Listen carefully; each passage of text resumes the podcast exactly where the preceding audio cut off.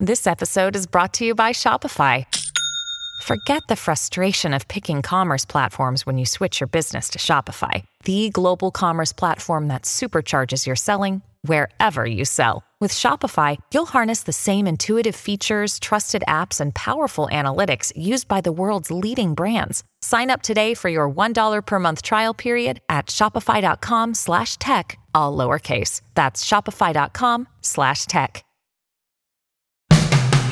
Today, on Something You Should Know, we start with a simple way to get people to open up and reveal details about themselves. Then, an explanation of why things spread. Not just things like viruses, but also videos, rumors, and fake news people have a tendency to value novel information, which completely makes sense, just that new information is often something that's valuable to us. By definition, if something is false, it's more likely to be new to us. So actually, there are these inherent characteristics of misinformation which might be helping them spread more than, than other sources.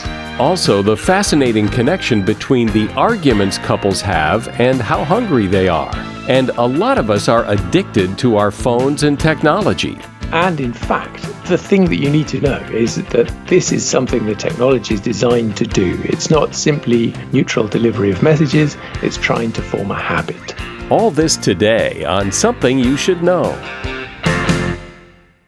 If you have to hire someone, what's the best way? Referrals? Well, maybe that could work. But just because somebody knows somebody who knows you doesn't necessarily mean they're qualified. Or you could pull out that file of random resumes that came in during the last six months. Maybe there's somebody in there. Maybe. Now, I, if you're hiring, you need Indeed.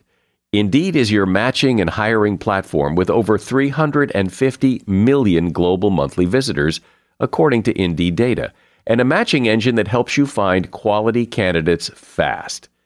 As a business owner, I've found that hiring the right people, well, there's just nothing more important. Don't leave it to chance or a referral or a random resume. Use Indeed. In the minute I've been talking to you, 23 hires were made on Indeed, according to Indeed data worldwide. Indeed's matching engine is constantly learning from your preferences. So the more you use Indeed, the better it gets. And listeners of this show will get a $75 sponsored job credit to get your jobs more visibility at indeed.com slash something. Just go to Indeed.com slash something right now and support this show by saying you heard about Indeed on Something You Should Know. Indeed.com slash something. Terms and conditions apply. Need to hire? Oh, you need Indeed. Something you should know. Fascinating intel, the world's top experts, and practical advice you can use in your life. Today, Something You Should Know with Mike Carruthers. Hi. You know, I subscribe to this service that once a week sends me an email with like a synopsis of the latest reviews on Apple Podcasts about this podcast. And lately, there have been some very nice, kind, complimentary reviews. If you left one of them, thanks. And if you'd like to leave a review, I invite you to do so at Apple Podcasts or wherever else you listen. But there's always a place to leave a rating and review, and they are appreciated. First up today, you ever want to get somebody to reveal more about themselves? Well, a good way to do it is to make them laugh. People who were shown videos of stand up comedy routines were much more willing to share intimate details of their lives than people who watched neutral videos, according to a British study. The study's authors hypothesized that laughter is a social coaxer making people feel more relaxed about the details they communicate. This could potentially explain why you think your best friends are also your funniest friends, because laughter makes people more at ease, letting their guard down, which makes them feel more connected. Laughter and general playfulness are linked to stress relief, healthy blood sugar and blood pressure levels, as well as a stronger immune system. And that is something you should know. Have you ever wondered how things spread? Not just the coronavirus or the flu or any other disease, but also things like rumors and viral videos. How do they spread? How does anything spread? And then those things that spread, what causes them to stop spreading?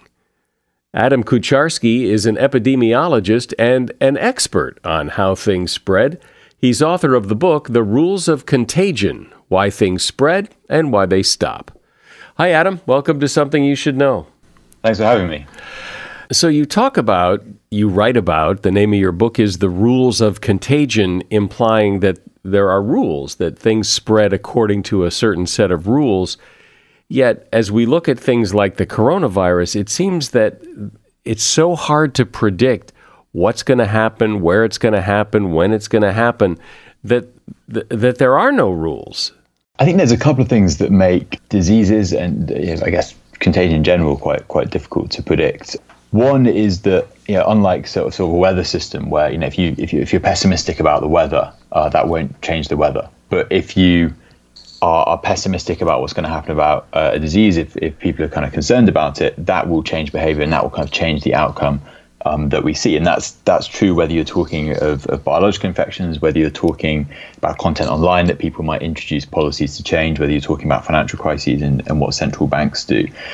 I think another feature is often um, a lot of the, the, the contagion itself is, is undetected. Um, actually, observing that moment where someone becomes infected is very difficult. We can try and piece it together from data later on. And again, this isn't just limited to biological viruses. In other fields, in the study of, of uh, social behavior, uh, a lot of debate around you know, characteristics like like smoking behavior or, or mental health or obesity. How do these things spread? And it's very hard to, to observe the exact moment that an idea goes from one person to the other. We really have to take these quite patchy data sets and try and piece together what it means. So it's always looking back at what happened, not not looking at what's happening right now. That's really been the case. That um, we we've had to kind of take data and, and, try and work out what was going on, and there's there's good reasons for that. You know, if you want to study something like smoking, you can't get a lot of people to take up smoking and see how it spreads. You know, ethically, that's just not a study you can run. Um, but we are seeing with uh, online content increasingly that kind of detailed analysis being done. I mean, a lot of companies will do A/B testing. They'll they'll try out different ads online and see how people respond to them and see how they get uh, picked up. So I think uh, really the emergence of online content has enabled a lot of these uh, theories and hypotheses about how things spread to be tested and to be studied in detail. Because obviously, if people are sharing and retweeting stuff, you can see that network. You can see from one person to another um, how that's actually spreading, unlike a disease where you, you can't observe that process and you have to try and estimate it. But when you look at a, a video that goes viral, isn't it just a lot of individual people sharing it? I mean, it, there's no other way it could be viral. It's just lots of people share it, right? I think one of the, the perhaps surprising things about online content is how it, its spread doesn't really line line up very well. I think with the mental model a lot of us have of how things go viral. So I think we have this picture that one person shares it to a couple more, and they share it to a couple more, and they share it, and you get this this exponential growth. It's doubling, it's tripling. Um, but lots of, of videos and other popular bits of content don't tend to spread like that. Often there's there's a single big amplification event in the, in the center of it. So we, it'll be one individual, it's got into their newsfeed and they've shared it widely, or it will be a news outlet and somehow it's got the attention of a journalist. And uh, studies of, of things that have gone viral online often find that there's this central major amplification event um, at the heart of really anything that takes off. And I, I kind of ended up um, being on the end of this myself a few years ago, where I gave a, um, a, public lecture in London, and it went up on YouTube, and it you know got modest, got a few hundred views a day uh, over a year or so, and then suddenly it was getting thousands and thousands of views accumulating. And I went back to the people who'd organised the event and, and asked them, "Have you got any idea what's happened here? Yeah, I can't work out how this is becoming popular." And it turned out that somehow the YouTube algorithm had picked it up and just displayed it on the homepage. So actually, it wasn't really going viral. It had just been massively amplified by that single algorithmic action of one platform. So it's usually some something promotes it widely rather than the I told two people and they told two people and they told two people. Exactly, and I think there are there are examples of things that have become popular through that mechanism. I mean, something like the Ice Bucket Challenge is a good example because that was very much nomination based. That you were nominating two people and they were nominating others. But overwhelmingly, when things become uh, popular, typically we have these these amplification events, and we see the same in disease outbreaks. You know, we call them super spreading events, where you have one big gathering or one big event that that drives uh, this transmission. And increasingly, with, with online content, with misinformation, we're seeing people trying to manipulate that process. We're seeing people trying to target high profile individuals or outlets and try and get these fringe messages into the mainstream by exploiting the fact that a lot of this transmission is very concentrated. In the case of a disease like the coronavirus, why is it so hard to put the genie back in the bottle? Is it because we find out about it just way too late. And if we had known sooner that people were spreading this virus, we could have stopped it? Or at what point is the genie out of the bottle and, and there's nothing anybody really can do to stop it? I think the, the, the, features of the, the coronavirus in particular made it very, very tough. Um, there's been other viruses, obviously, that spilled over from animals into human populations. I mean, bird flu over the years, and, and there's been outbreaks in, in Chinese markets. But because initially and, and still those viruses don't transmit so well between humans, uh, there's been time to intervene and shut down the markets and shut down those sources of infection.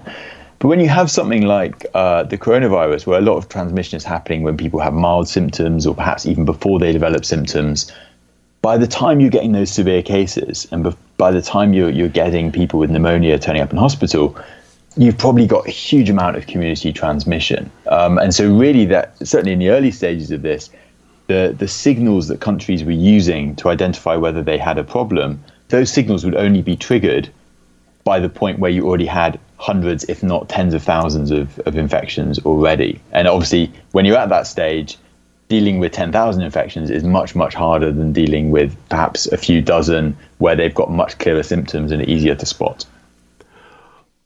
Why does it happen, for example, with the flu, when there's a flu outbreak, that at some point in the summer, it just dies off. It goes away. It just, people stop getting the flu. Why does that happen? There's a couple of reasons that, that viruses like flu have this uh, this this pattern where they kind of emerge and then um, and fade away. One is, is seasonal effects that viruses their ability to persist in the environment uh, will depend on the conditions, on the temperature, on the humidity, uh, and that obviously varies between different countries. There is also, during a flu season, quite a lot of accumulation of immunity. I mean, we've done a lot of analysis trying to estimate how often people get flu, um, and that's by using kind of antibody data and then working out these undetected infections. And really, there's evidence that, that particularly younger groups get flu probably every year or two. I mean, probably about half half the, the population of, uh, of kind of younger age groups get flu every year, but most just won't show symptoms. Yeah, well, we hear that with the coronavirus, and I'm not sure I really understand it when they say people have the disease but they have no symptoms. Be- because isn't part of getting a disease to have symptoms? If you don't have symptoms, you may have been exposed to the disease, but you didn't have the disease because to have it is to have it and get sick. That's an important distinction to make. Uh, so yeah, having having the disease and being a case of, of, disease uh, would require you to meet a clinical definition for that disease. Um, but if we're talking about the transmission of an outbreak, so if we're talking about you know, why a flu outbreak might decline, if people are getting infected and building an immune response, then even if they're not showing symptoms, they're still important to the outbreak dynamics. But as you said, they won't show up in the, the statistics for disease burden. And I, I think that's really, for many infections, uh, an important distinction to make. Because obviously, if you have a lot of infections but very few people showing disease or being severely ill, that's a very different situation to something where pretty much everyone who gets it has a severe response. And certainly in the early stages of this outbreak, understanding which of the situations we were in was crucial. With the spread of the coronavirus. I mean, the virus has been around and amongst the population for six, seven, eight months now. And it does seem that the experts haven't really been able to hit the nail on the head as to how it spreads, where it's going to spread, how it flares up. And and maybe it goes back to what you were saying earlier too is it really depends on how people behave because it's people who give it to other people and if we all did, you know, sit in a closet for six months, there probably wouldn't be very many cases. But why can't we get a better sense of of what of what's going on? I think there's a lot of uncertainty. Um, I mean, I think in part there's been some misinterpretation about what people are, are, are, trying to suggest is going to happen. I mean, we've certainly produced worst case scenarios, and other groups have in a situation where you don't do anything, and countries obviously have done a lot, and that's that's changed the outcome. And it goes back to that challenge of of predicting these things when policies are coming in. So I think anyone who says they're confident of what the next six months is going to look like, um, you know, really probably hasn't thought this through. But there is still a lot of uncertainty, and that's why a lot of experts can't give clear answers to things like how much exactly do children contribute to transmission? How much do people with um, with no symptoms contribute? You know, if people have an antibody response, how likely is that to protect them against infection or, or getting severe disease um, later on? I think in part uh, that's because of data collection, because a lot of the studies we have of, of these kind of detailed cases come from early countries that had the outbreaks under control. So, obviously, by definition, if you have undetected transmission and you lose control of an outbreak, those are undetected bits of data that you're not going to have um, to study. So, unfortunately, we do still have some, some pretty substantial gaps in how this thing spreads when you don't have these really stringent measures in place. Our conversation today is about how things spread, and my guest is Adam Kucharski. He is an epidemiologist and author of the book The Rules of Contagion Why Things Spread and Why They Stop. Another day is here, and you're ready for it. What to wear? Check. Breakfast, lunch, and dinner? Check. Planning for what's next and how to save for it? That's where Bank of America can help. For your financial to dos, Bank of America has experts ready to help get you closer to your goals. Get started at one of our local financial centers or 24-7 in our mobile banking app. Find a location near you at bankofamerica.com slash talk to us. What would you like the power to do? Mobile banking requires downloading the app and is only available for select devices. Message and data rates may apply. Bank of America and a member FDIC. When you need mealtime inspiration, it's worth shopping Kroger, where you'll find over 30,000 mouthwatering choices that excite your inner foodie. And no matter what tasty choice you make, you'll enjoy our everyday low prices, plus extra ways to save, like digital coupons worth over $600 each week. You can also save up to $1 off per gallon at the pump with fuel points. More savings and more inspiring flavors make shopping Kroger worth it every time. Kroger, fresh for everyone. Fuel restrictions apply. So, Adam, I want to go back because I'm not sure I fully understood it. Why does the flu stop in the summer? Why does uh, every every year the flu comes and it stops? The flu dies off for a combination of, of two reasons. One is is seasonal effects in terms of the abilities virus uh, to survive because of things like changes in temperature, changes in humidity, perhaps changes in how people interact because of, of uh, you know, if, if it gets warmer, people will be outside more. But I think there also is an accumulation of immunity that during a flu season, a lot of people get exposed to it but don't develop symptoms, which means that it can't spread further in those groups. And those two things combined act to reduce the, the, the size of the outbreak later in the season. And when you say changes in temperature and humidity, the change could be either way, or you're specifically meaning it gets hotter? So, in changes in temperature, it, it gets hotter, but then also gets more humid. And there's there's been a very long and very active debate in the flu community of exactly what combination of those things are important because we do get flu circulating and flu outbreaks in the tropics every year. So uh, it's not a simple case of it circulates in the winter but can't circulate anywhere warm. But it's likely to be this this interaction of a few different things happening. And then every year when the flu comes back, it's a different flu or it's often a different flu or it's a st- different strain of the flu or whatever. What what happens? Wh- where did it go? How does it come back? And why is it different than it was when it left? There's been a lot of nice work using genetic data looking at, at global circulation of these viruses. I think what tends to happen is that you might get a virus causing outbreaks in, in one population and that obviously creates this pressure on the virus to, to to pick up these mutations and uh, and try and uh, elude that immunity. And then through international air travel, through uh, through you know various kind of routes, the virus will get into other populations who wouldn't have had that specific newly mutated virus last year. So that population is more susceptible, so it causes outbreaks, and then it will start to, to as you get immunity, it will get pressure on the virus to change again. And it's really that complex network of, of virus mutation, of outbreaks, of international travel that keeps um, this sequence of outbreaks going over time. Well, what I find really interesting and would like to get you to talk about it is how, like, false information spreads, like rumors and fake news stories. Like, how do they spread? Because they're, they're kind of like a, a bad virus, but not a, a, medical virus, but a virus of information. And it does seem like it, it's somewhat similar.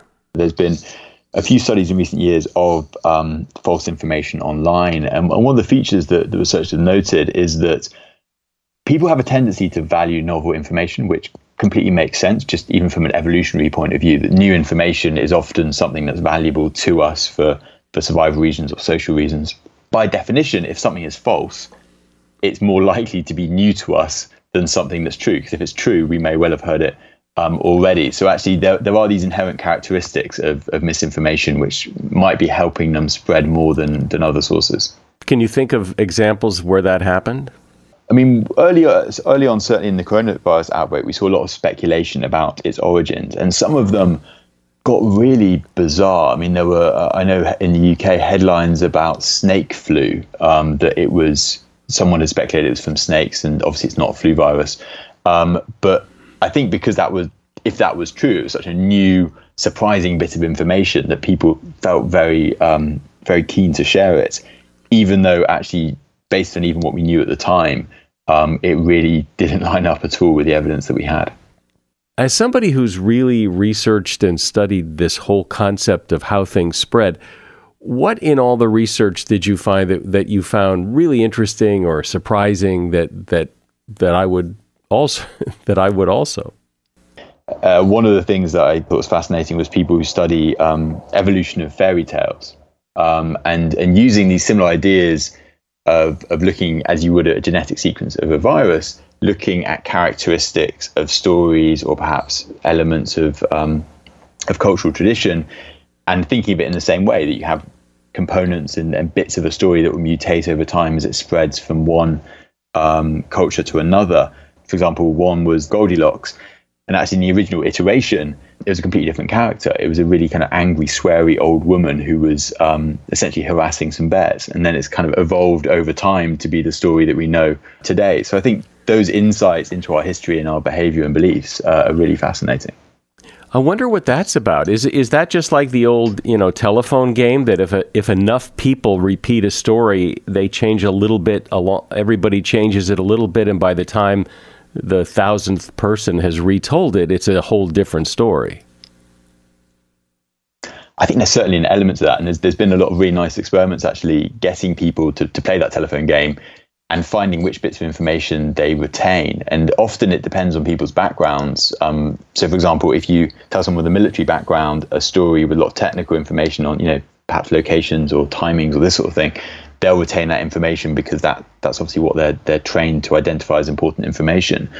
Um, but in, in many cases, I think with the the spread of stories and tales, often they will be adapted to reflect the values of the society they're spreading in, because often there's an element of um, of a of a moral lesson or information on how they society ought to be structured. And so some of these variants do reflect perhaps um, the focuses and the, and the values within the societies they spread.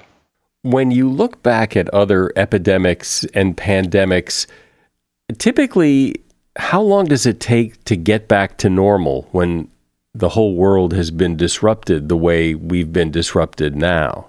It really depends on how people uh, respond to the outbreaks. For example, the, the, the Spanish flu pandemic circulated for um, a couple of years in, in some cases. There were multiple waves, in some cases, three waves.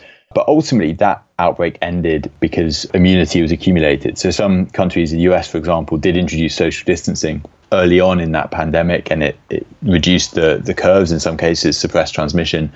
But then these waves came back, and eventually populations developed some immunity.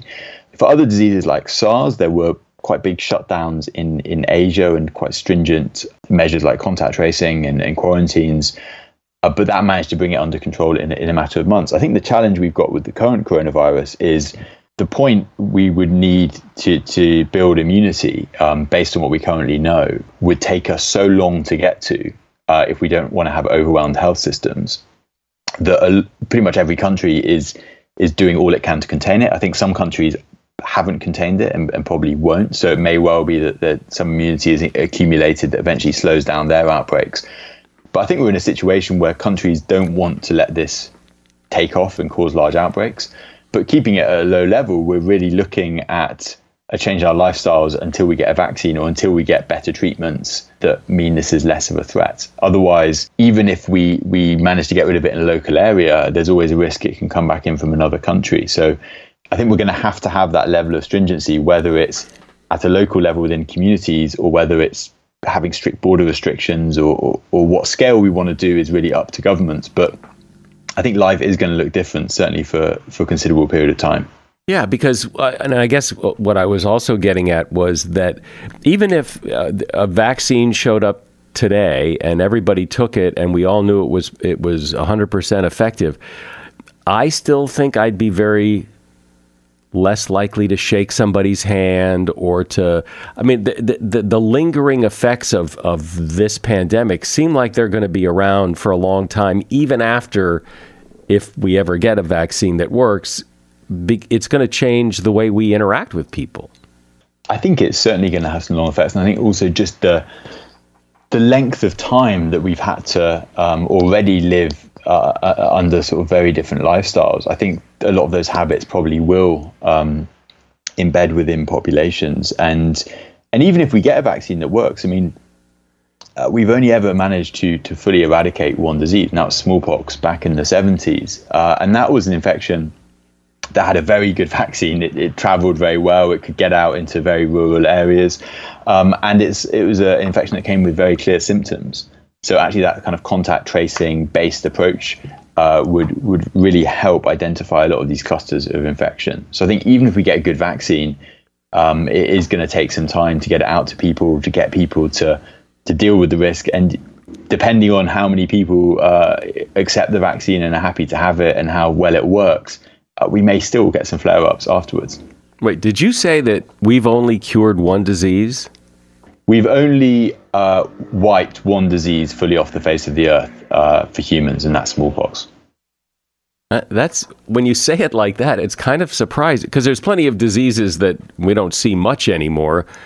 German measles, measles, those kind of mumps, those kind of things. But but to to to realize that only one has actually been eradicated, that's it's kind of amazing, isn't it?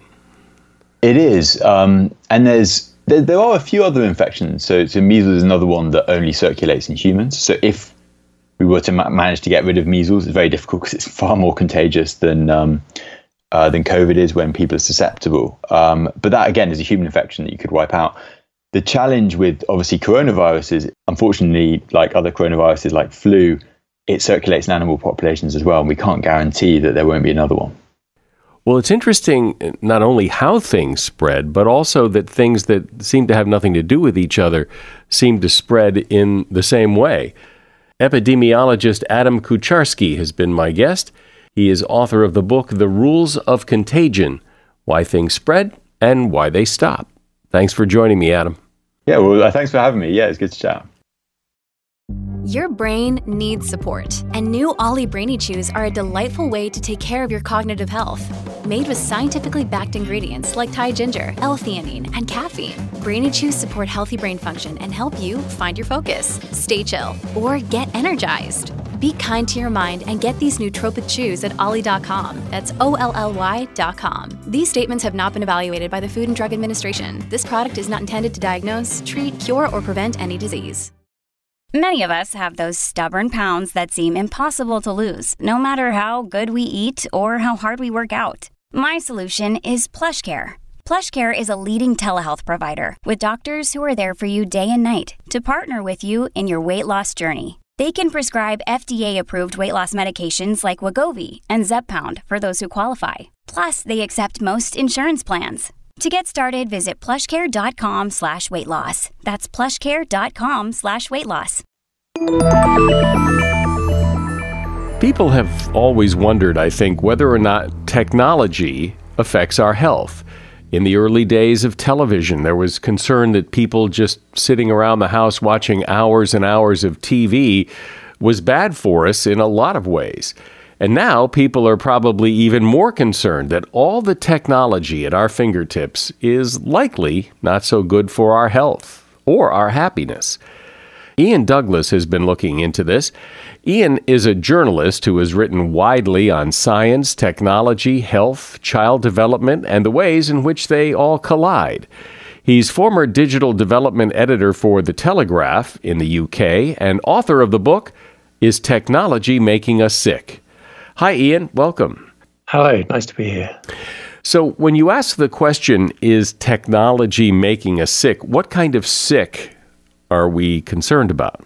All right. So, um, mostly we're we're talking about stress here. We're talking about uh, stress has, apart from uh, sort of mental illness problems, there are things like heart disease and obesity and diabetes. When it affects our sleep, you can add Alzheimer's disease, strokes, some cancers, that sort of thing. Losing sleep is disastrous to health. So it's that's the extreme end of it. But it's mostly thriving and mental well-being that we're talking about for everyday people. Uh, but but there's a particular way that uh, modern personal technology uh, endangers our well-being. Uh, but there are fortunately uh, very st- simple and straightforward ways to alleviate that.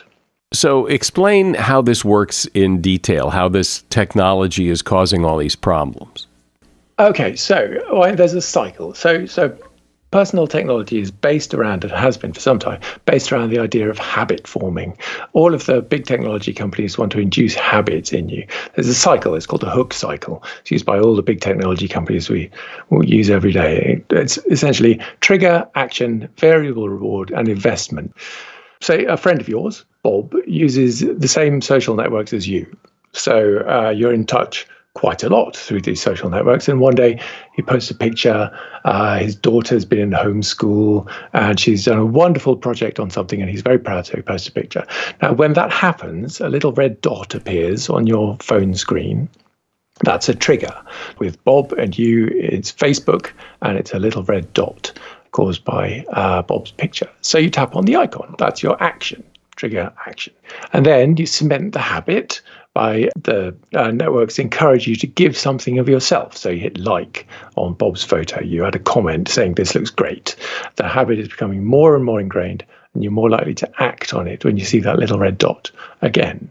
So this is great. Work also comes into this. Uh, so the big work management tools also use this cycle. So email or Slack or Basecamp or Microsoft Teams, all, all of those things um, a message or an alert arrives from your project manager or your boss. That's the trigger. So you follow the link. Uh, your action is acting on the message that you've received. You feel job satisfaction in various ways from being able to do the things you have to do. So there are your variable rewards. And then you send off an email of your own uh, you propose an improvement, you work on your appraisal that's coming up, you, all that sort of thing. It builds the habit. It builds a positive habit. It's not as fun as you and Bob, but it is still a good habit to have. These are ways that technology helps us. But, and then we come to the but, uh, they encroach on each other. Each of these habits, uh, each of these applications just tries to get as much attention for itself as it can.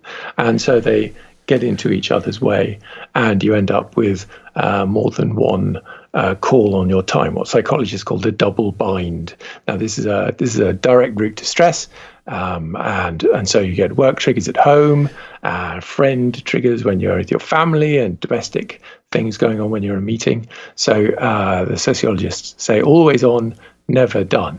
Uh, that's uh, that sums up how we feel when we have tasks set for us by conflicting people and organizations uh, that we're always available to. And with this personal technology, we're always available. Well, I think everybody's experienced that. But, you know, life is full of stress. I mean, if it isn't this, it's something else. What is so special?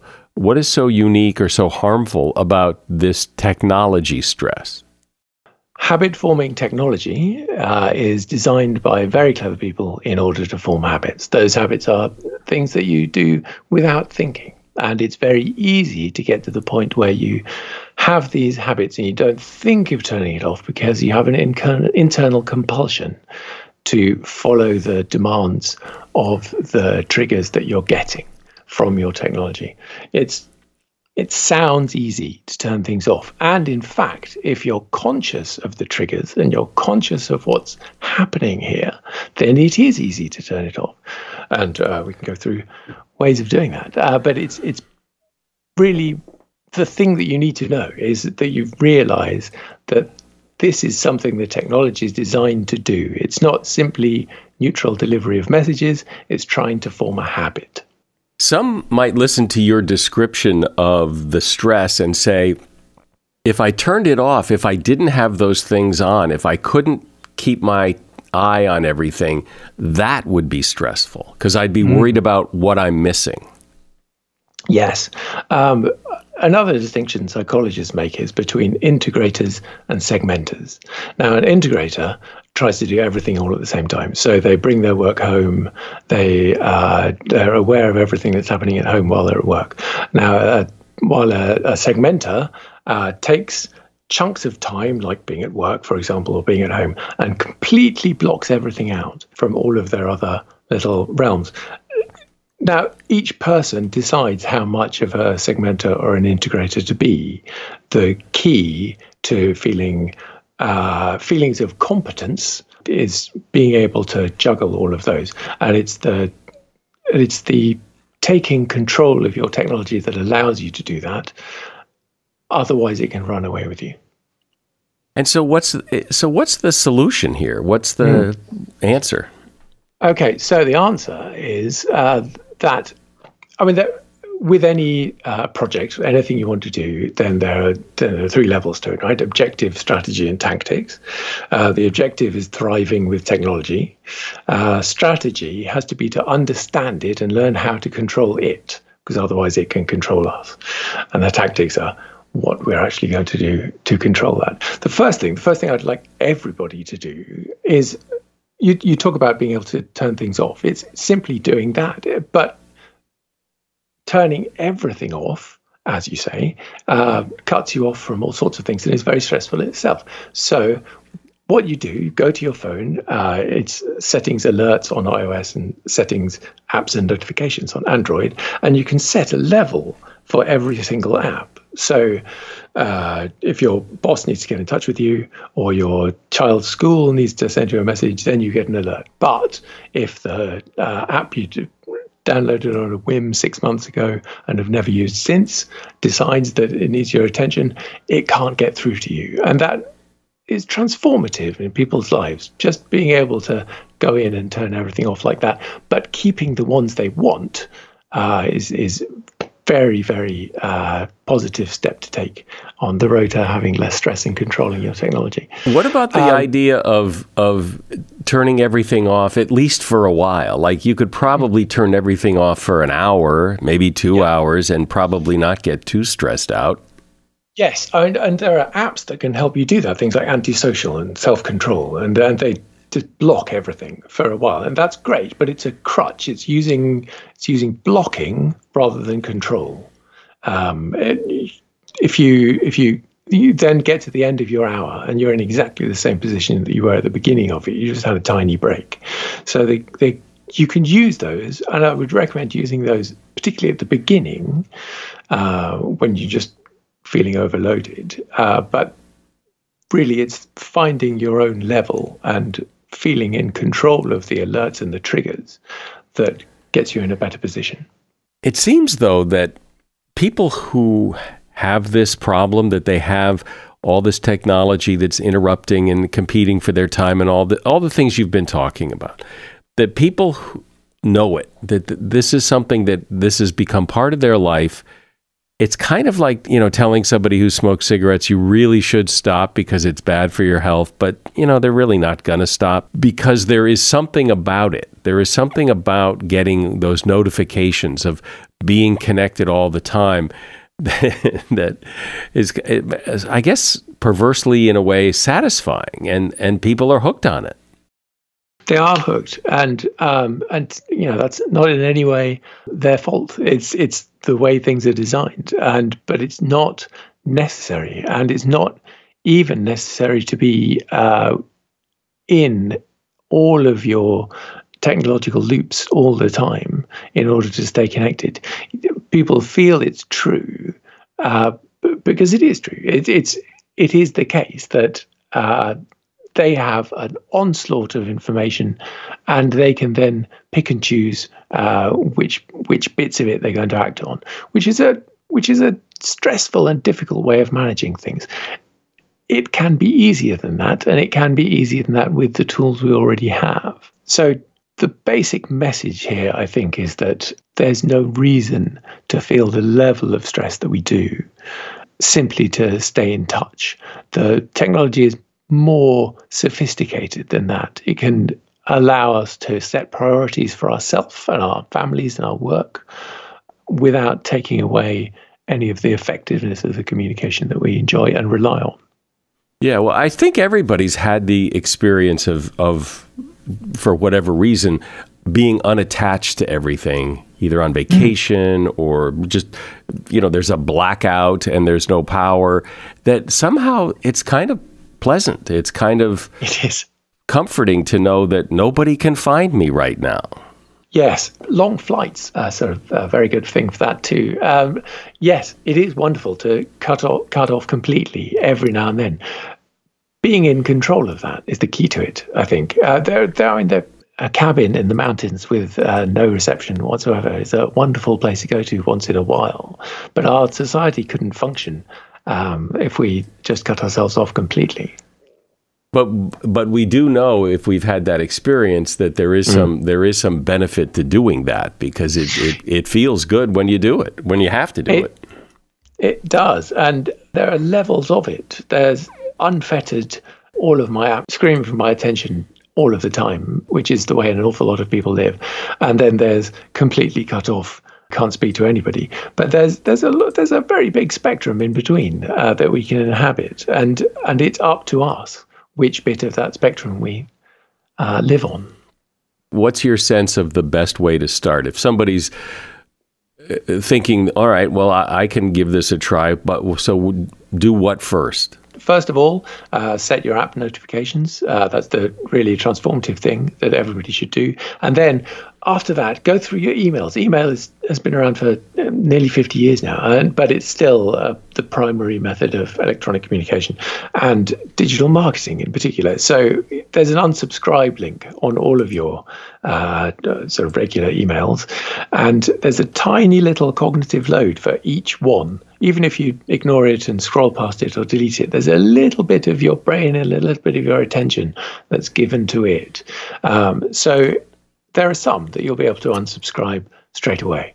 And you won't care about, and it won't matter. And then there are some that you'll have to think about, and some you'll definitely want to keep. And again, it's about keeping the useful ones.